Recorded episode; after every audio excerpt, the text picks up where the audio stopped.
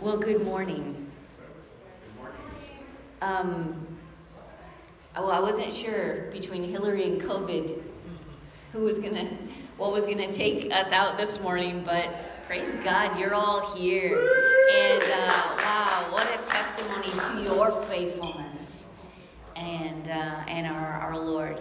So today we are doing Revelation 17, 18. 19, and 20. Okay, possibly these are the most confusing chapters uh, in the whole book. So um, bear with me, and we're going to go through a lot. And I believe, in fact, right now, Father, I just ask the spirit of wisdom and revelation would settle on us, that we would know you better by the end than we do right now. So, Holy Spirit, would you come and just bring into our understanding an, an, an, an encounter that I, I can't do with words, but you can do through your Spirit. So we ask and we receive in your name. So at the end of chapter 16, we have found ourselves in the space where John has fully unpacked the message of the Lamb's scroll. In these next chapters, from 17 till the end of the book, he goes back to ex- expand on three key themes that he has mentioned earlier, each one exploring the final coming of God's kingdom in three different ways. Today, we're going to do two. Okay? So, but for your reference, all three are this. The first one is the fall of Babylon, and that's in chapter 17 to 19, the beginning of 19. The second is the final battle, part one, part two, and that's in chapter 19, the end to 20, and 28 to 15, verses 8 to 15. And then the third is the New Jerusalem, which you will uh, explore next week. All right, let's start. Revelation chapter 17. One of the seven angels who had the seven bowls then came and spoke to me, saying, Come with me, I will show you the doom of the great harlot who is seated on many waters. She with whom the rulers of the earth have joined in prostitution with the wine of those immorality, the inhabitants of the earth have become intoxicated. The angel took me away in the spirit into the desert, and I saw a woman seated on a scarlet beast that was covered with blasphemous names. He had seven heads and ten horns. The woman was robed in purple and scarlet and bedecked with gold, precious stones, and pearls. She was holding in her hand a golden cup full of accursed offenses. And on her forehead was inscribed the name of mystery Babylon the Great, the mother of prostitutes. Verse 6 I saw that the woman was drunk with the blood of God's people and the blood of the martyrs for Jesus. And when I saw her, I was utterly amazed and wondered greatly. So this this beautiful woman kind of was presented. However, she was drunk on the blood of those who have died for their faith in Jesus and the innocent people of God. And this woman represents all the idolatry and rebellion of the nations and she was riding on this scarlet beast symbolizing the opposite spirit of purity. And the beast is the one that we talked about a few weeks ago. It's the most likely the first beast from the sign visions, if you remember that. She is Babylon, this woman. She is idolatrous. She's a prostitute who's given herself over to the plans of evil, and she is enjoying the pain of those who have been attacked by the dragon, which is the devil, and the beast. Those who stayed true to the Lamb and faced that. This is the enjoyment of their pain that she's having. Verse 8 The beast you saw once was, but now is no more, and he is going to come up out of the abyss, which is the bottomless pit, and proceed to go to eternal punishment. That's to come. And the inhabitants of the earth, whose names have not been recorded in the book of life, will be astonished when they look at the beast because he once was but is no more and he's yet to come. See, the reason they're astonished, they're shocked because they have lived their life in line with them. So they weren't expecting the devastation of him. Now, verse 9 this calls for a mind with wisdom and intelligence. The seven heads are the seven hills on which the woman is sitting. You guys got it? the harlot, the prostitute, is sitting upon the beast, upon the seven heads or the seven hills, upon the many waters. She is named Babylon the Great. This is the absolute representation of the beastly nations of the world that has exacted its own agenda of violence and economic gain over the ways of the Lord. She is holding her golden cup full of every evil, every dark thing, every hell inspired agenda. Her cup is full of the evil of humanity, golden as a sign of just the greatness of the evil she is holding. She is completely overwhelmed by evil and she is taking a lot of twisted pleasure in the accomplishments of her seducing the people into a belief system, into a life that she has led them into. Okay, let's go back to verse 9 where it says the seven heads of the beast are the seven hills the one the woman is sitting on. A couple things about these hills. One, Rome is actually called the city of seven hills. And many believe that the mountains refer to the seven hills in Rome. Rome, representing right now in the book of Revelation and John, like in all his messages to the churches, remember it's all connected, is representing the current nation that is rebelling against the Lord. Rome, built on seven hills, on which the Roman citizens have built their life upon. The woman sitting on these hills, presenting her control and suppression of the nations, the current nation, and then the past nation and future nations. That's one thing to kind of think about. Another thing to think about with these hills is I kind of wonder when I read it, the seven heads on the seven hills where the woman is sitting. Maybe there's some kind of connection to the seven hills or the mountains that we as the people of God must have influence in in society. See, there are seven mountains or seven hills that are referenced in Scripture, whereas we as the people of God must have influence in society. And these hills impact the state of our world completely. So, without godly men and women like you and I and our children in place in these places of the world, it will be destroyed by the enemy and his plans. And these areas, these mountains, are the church the government, family, education, entertainment, business, and media. So we have to be in, in places in these seven hills. So, as we, the people of God, have been placing ourselves throughout history in significant areas of influence of these seven hills, Babylon the Great, the harlot, has been working to push her agenda, her deception, her control over these hills. And the disturbing thing is, is that some of God's people, some of us, have stood by and allowed this abomination to happen all in the name of tolerance, acceptance, or even love. So what, let's talk about that for a minute. We can love people and disagree with them at the same time. Love doesn't equal approval. Love can stand in disagreement and keep biblical truth. In fact, if my love can't do that, then my love is conditional. Conditional upon uniformity. So, unless we are the same, I'm saying that I can't love you. So, or unless I approve of you completely, I can't love you.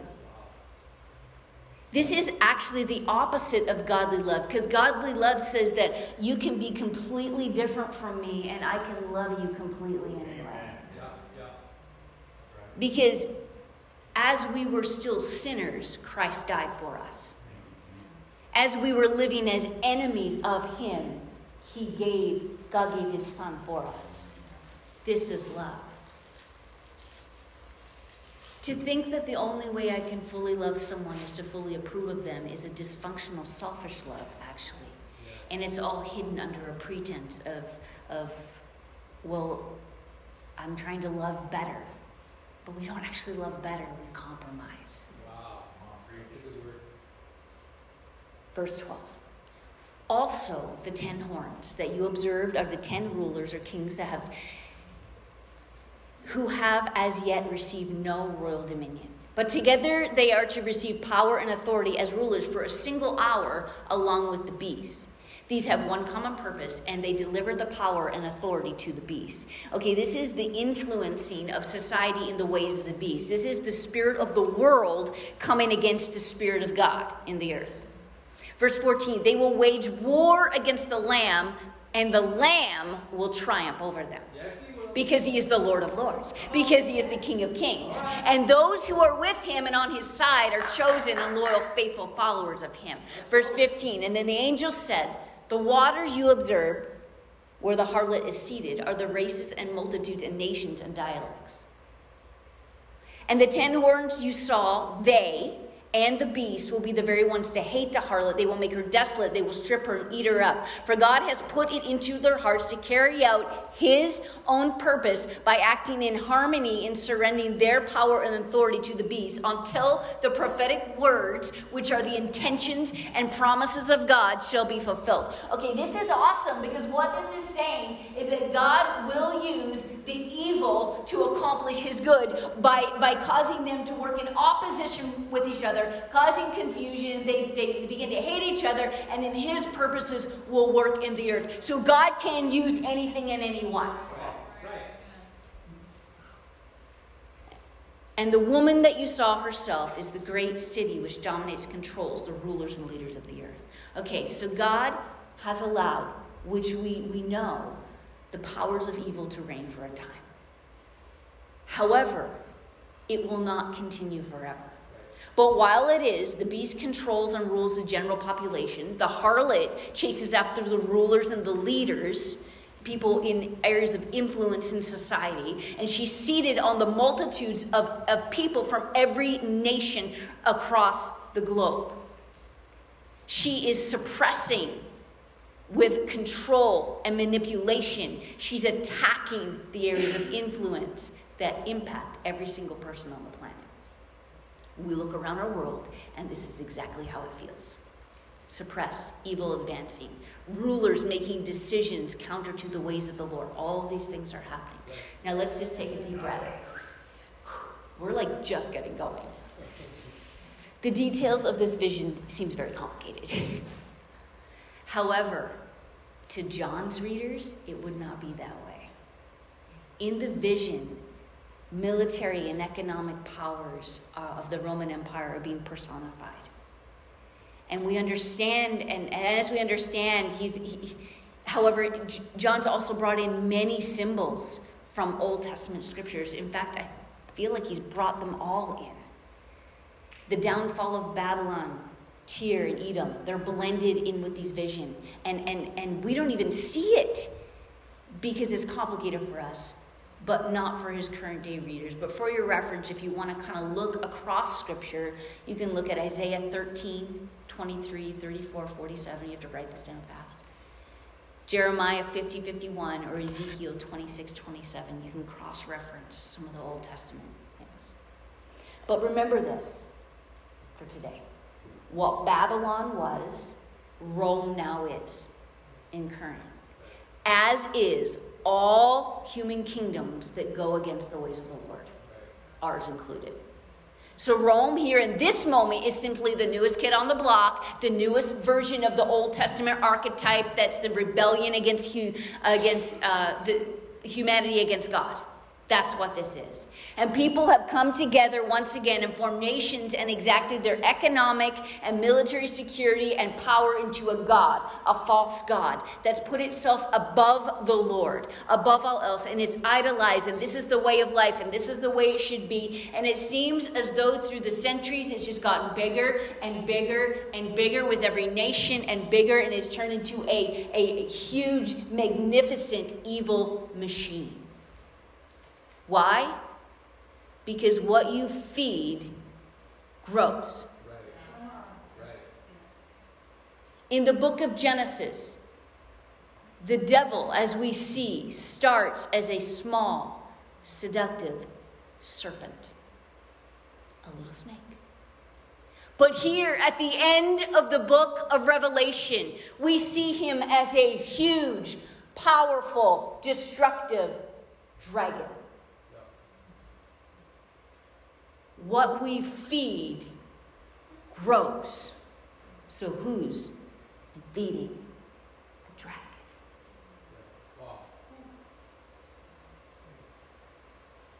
See that small thing that we allow the enemy to control in us that small little thing that we, we let in to take power, even just a, a, a, little thing, over time develops into this untamable, untamable force that we, we just don't even know how to escape from. It seems so innocent, it seems so small, it didn't even seem like it was really that bad, but then it grows a little more, and then we feed it some more, and then it grows a little bigger and a little bigger, and our lives change, and our priorities change, and our thoughts change, and our motives change, and God is moved, and an idol is put in his place. And that idol at full maturity capitalizes our hearts. It takes control of our minds. It, it, it, begins to uh, make us act in certain ways. And we become subjects blinded by deception and at the mercy of the deceiver. This accomplishment on humankind is what is the laughing stock of the dragon and the harlot right here in this passage. And again, this is not a condition confined to John's current time. It is not limited to the past or to the future event. This is not a moment in time, but rather a picture of the human condition throughout history to today. This whole book is a symbolic vision for every generation of the church. So let's read on. Verse 18. I mean, chapter 18, verse 1. And then I saw another angel descending from heaven, possessing great authority. And the earth was illuminated with his radiance and splendor. And he shouted with a mighty voice She is fallen! Mighty Babylon is fallen, for all the nations have drunk the wine, for passion on chastity. Verse 4 And then I heard another voice from heaven saying, Come up from out of her, my people, that you may not share in her sins. For her crimes are piled high as the heaven, and God has remembered her crimes, and He's calling them for settlement. This is good. Repay to her what she paid herself to others, and double her doom in accordance with what she has done. Verse 9 And the rulers and leaders of the earth who joined with her will all weep when they see the smoke of her conflagration. They will stand a long way off in terror of her torment. They will cry, Oh, great city, Babylon has fallen. What has happened? What is going on? Your doom is overtaking you. See, this is a suddenly that, that took a long time to get there. A suddenly that wasn't so sudden. And the earth's businessmen will weep and grieve because no one buys their, their stuff anymore their gold, their silver, their cinnamon, their spices, the, root, the ripe fruits and delicacies for which your soul has long has gone from you, never to be recovered or experienced again. Verse 20 Rejoice over her, O heaven, O people of God. Rejoice, O people of God, because God has executed vengeance for you upon her. Then a single powerful angel, this is good, takes up a boulder like a great milestone and flung it into the sea, crying, With such violence shall Babylon, the great city, be hurled down to destruction and never be found again. See, this seductive power of evil pushing our desires to chase the things of the world, enticing humanity, drawing in the innocent, infiltrating our belief systems and economic systems. It's brainwashing our children in school systems. It's controlling the media. It's targeting certain groups in order to accomplish certain agendas. But in one enormous hurl, the woman, Babylon, representing all the nations and the power of the evil one, is taken down, and the Lord's kingdom is come. She has come to her ruin, and those who followed will see the end of the story that we already know was actually true. What a magnificent power. Powerful scene of evil being defeated. What a great moment for the people of God. This is the fall of Babylon, which is the first picture of the coming of God's kingdom. Now, John retells the final coming of God's kingdom again, a second way, exploring the viewpoint of the final battle, part one, part two. So, in this step back right now, we're going to go to the sixth bowl.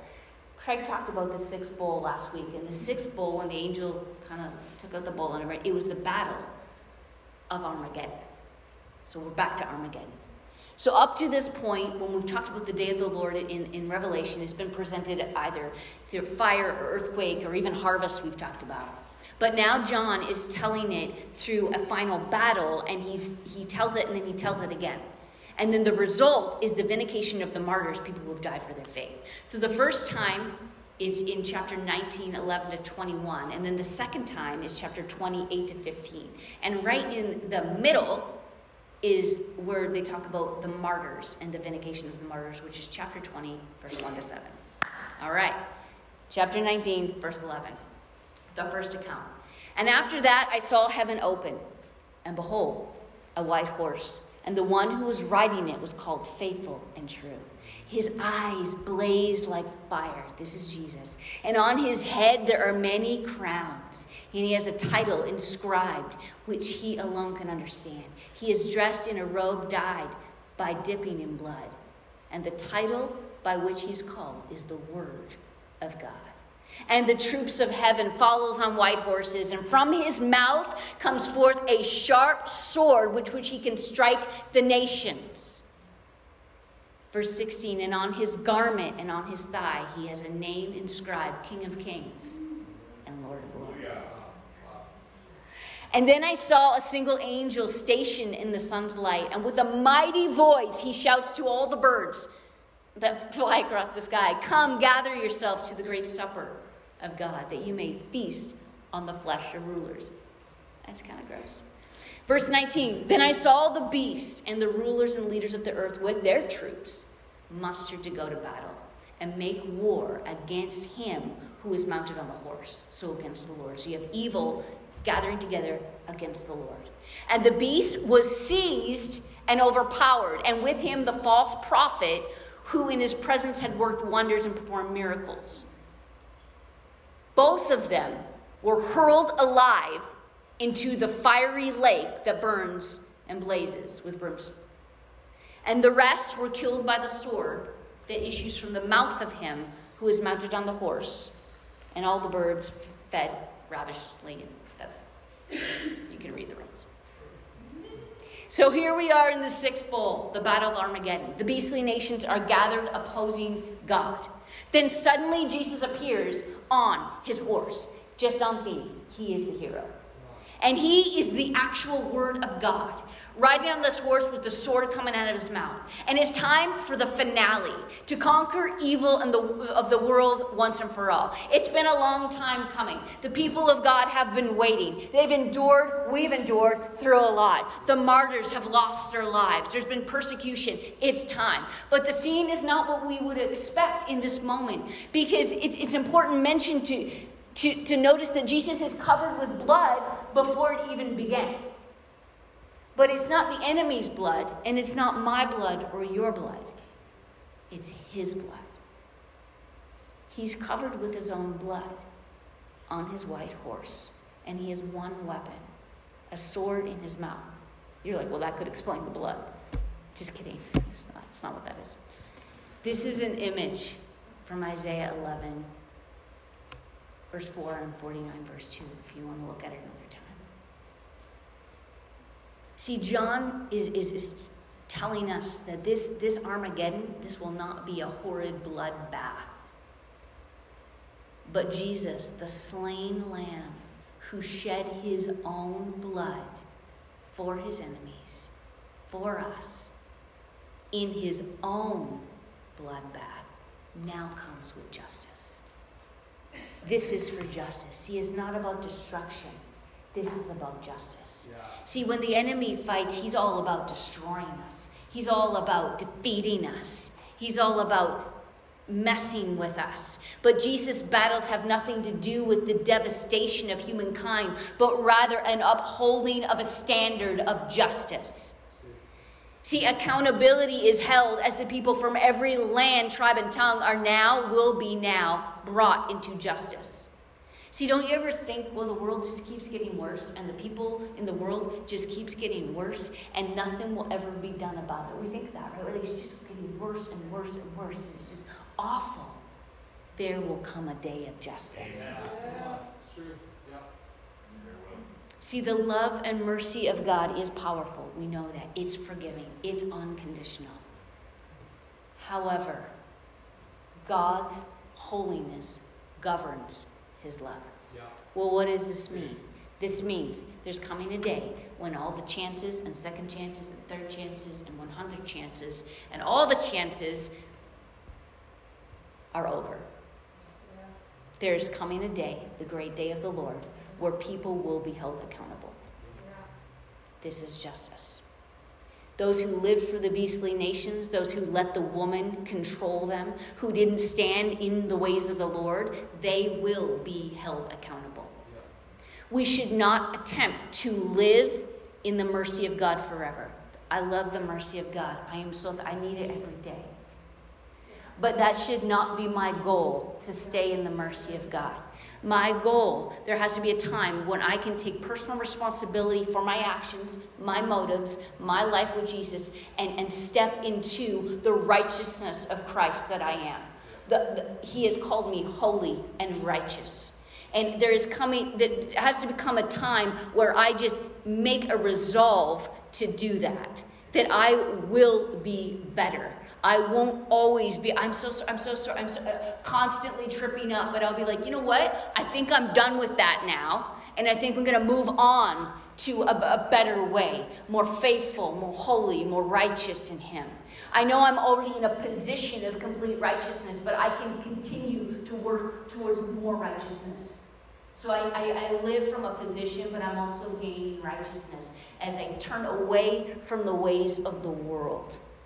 You see, it's not enough to come to know Jesus and 20 years later still be circling those same mountains, facing the same yeah. temptations, working on the same issues. It, we need to have a resolve to grow up in the Lord. Yeah. Yeah. And not just us, but we need to train our children to grow up in the Lord because they can be 14 years old and mature in the ways of the Lord. So, right now, after all this, John sees a vision of the followers who've been murdered by Babylon. The martyrs, those who would not renounce the name of Jesus. And in this vision, they're brought back to life, and then they reign with Jesus for the, the Messiah for a thousand years. This is the vindication of the martyrs, and this is called the millennial reign of Christ. Let's read chapter 20. And then I saw an angel descending from heaven. He was holding the key of the bottomless pit and a great chain, was in his hand. He gripped and overpowered the, the dragon, that old serpent from Genesis, who is the devil and Satan. And he bound him for a thousand years. Then he hurled him into the bottomless pit. He closed it so that he could no longer lead astray all the nations. Then I saw thrones, and sitting on them were those to whom authority to act, a judge, and pass sentence were entrusted. I saw the souls of those who had been slain with axes who had been beheaded for their witnessing for Jesus, for preaching, for teaching the Word of God, and who had refused to pay homage to the beast or his statue. They had not accepted the mark or permitted it to be stamped on their foreheads and hands. They had lived and ruled with Christ a thousand years. Verse 7 And when the thousand years are completed, Satan will be released from his place of confinement. Let's pause couple things concerning the thousand years and its connection to the battle we just read and the one we're about to read. One thought is that this is a literal sequence, like a timeline. One battle, millennial reign of Christ, other battle. Another thought that people stand on is the thousand years actually is a sim- symbol of Jesus' present kind of victory over spiritual death and evil. And the two battles, part one and part two, that we're reading, are Jesus' return from two different angles, just told twice. So hold those thoughts as we read the final battle, part two, verse 8. And he will go forth to deceive and seduce and lead astray the nations. This is the evil that are in the four quarters of the earth and they swarm up over a broad plain of the earth and encircle God's people. Like we had talked about before. So they're ascend they're gathering together to go against God's people. And then the oh, I can't miss this. But fire descended from heaven and consumed them. So they're assembled, then fire descends from heaven and consumes them. Then the devil who had led them astray was hurled into the fiery lake of burning brimstone, where the beast and the false prophet were, and they were tormented day and night forever and ever. Then I saw a great white throne, and the one who was seated upon it. I saw the dead, great and small, they stood before the throne, and books were open, and then another book was open, which is the book of life. And the dead were, were judged for what they have done in accordance with what was written in the book. See, everything is written in the book. And the sea delivered up the dead who were in it, surrendered the dead in them, and they were tried, and their cases were determined by what they had done, according to their motives, their aims, and their works. Then death and Hades were thrown into the lake of fire. This is the second death. And if anyone's name was not found recorded in the book of life, he was also hurled into the lake of fire. Okay, so this is where the dragon has inspired all the rebellion of the nations. Like I said, he'd rallied these nations to rebel against the Lord's, God's kingdom again. But before God's throne of justice, the Lord, God is sitting on the throne and, and, and, and he's about to have them face their consequences, their eternal defeat. And in that moment, the fire falls from heaven and they're consumed. So that the forces of spiritual evil and everyone who, who doesn't want to participate in the ways of the Lord and God's kingdom are done. The dragon, which is the devil, Babylon, the evil nations, and all who choose them are eternally quarantined never again to corrupt God's new creation, which we'll talk about, Craig will talk about next week, the New Jerusalem. This is a moment. You have an element where we're happy that evil's been defeated, but then we're like, oh, all those people. All those people, what about those people? They were real people. So before we start to feel uncomfortable like this is maybe this is unfair. Remember this. We have all been given the same choices, the same opportunities, the same invitations. God is just. He is not capable of being anything else. These demonic forces and the people that have followed the ways of the enemy are given exactly what they'd always wanted to exist by themselves and live for themselves. This breaks the heart of God. He sent his son to die for these people. Nobody wanted this.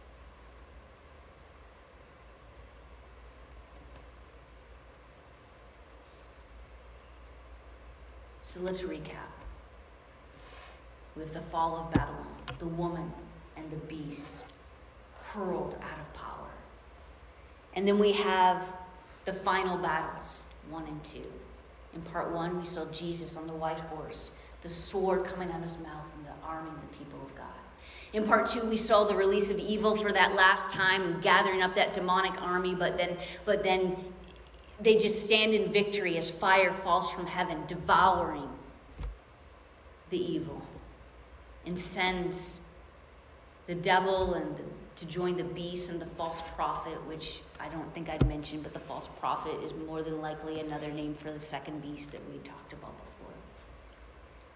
The one um, that represented economic propaganda and kind of playing with your mind and deceiving you. And they're thrown into the lake of fire. We also read of the 1,000 years millennial reign and the two schools of thought literal timeline and events. And the battle told two different ways. We also, I mean, it's fact, it's the vindication of the martyrs, those who would not renounce the name of Jesus, who stood through all the evil and the pain. This is a lot happening here.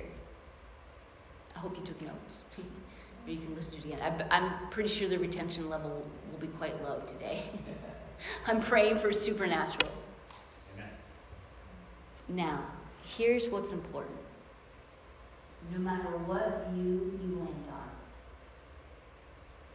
concerning the battles, who the beasts are, the surprising appearance of this false prophet that most likely is the second beast from earlier chapters. Jesus, the slain lamb, the conquering king, the horse rider, God on the throne throwing fire bombs.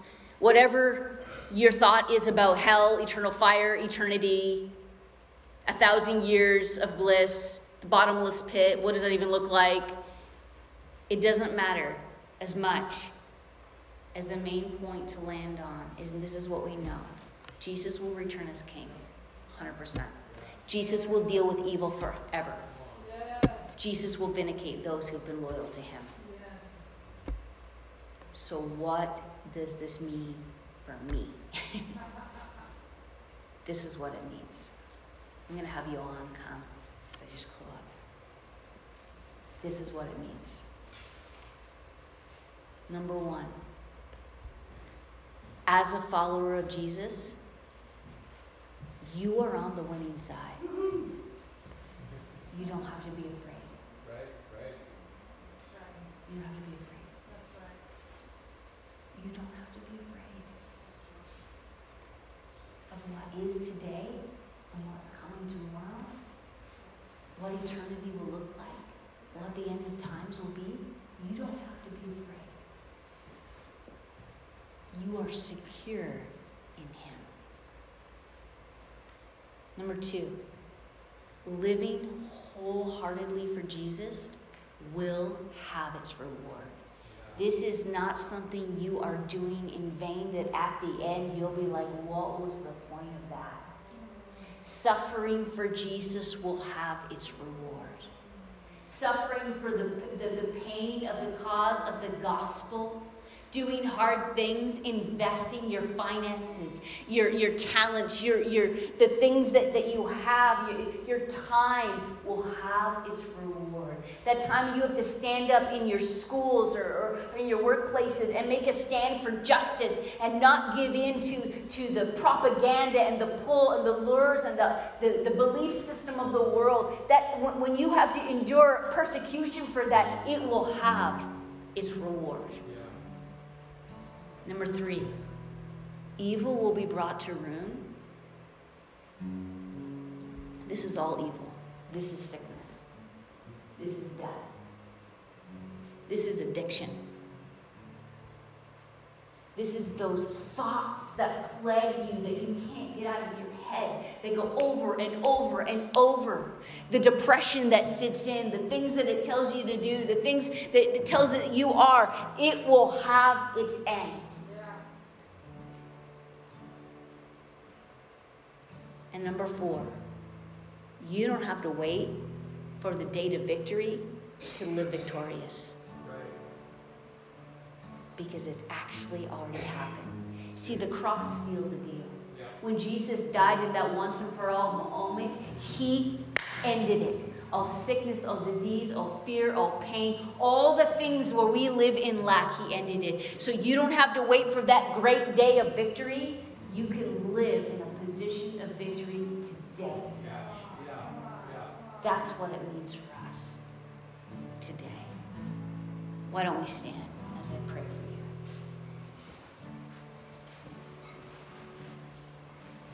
There's a couple. Why don't we just bow our heads, close our eyes? There's a couple things that I'm feeling.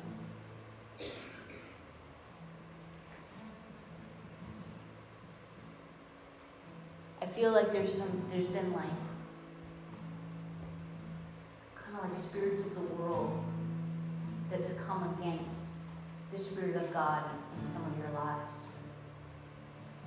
And it's impacted you in profound ways, like your deep inner core, where sometimes just the pain is so great that you don't even know what to do.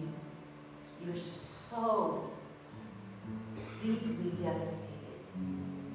And it's the spirit of the world that settled upon you. And if, if that's you, and I know I'm being a little vague and I'm doing that on purpose, just to protect you. But if you resonate with that, with it, just all the eyes closed, I just want you just to raise your hand so I know what I'm praying for. Thank you. Is there anyone else? Yeah, thank you. You can lower your hands.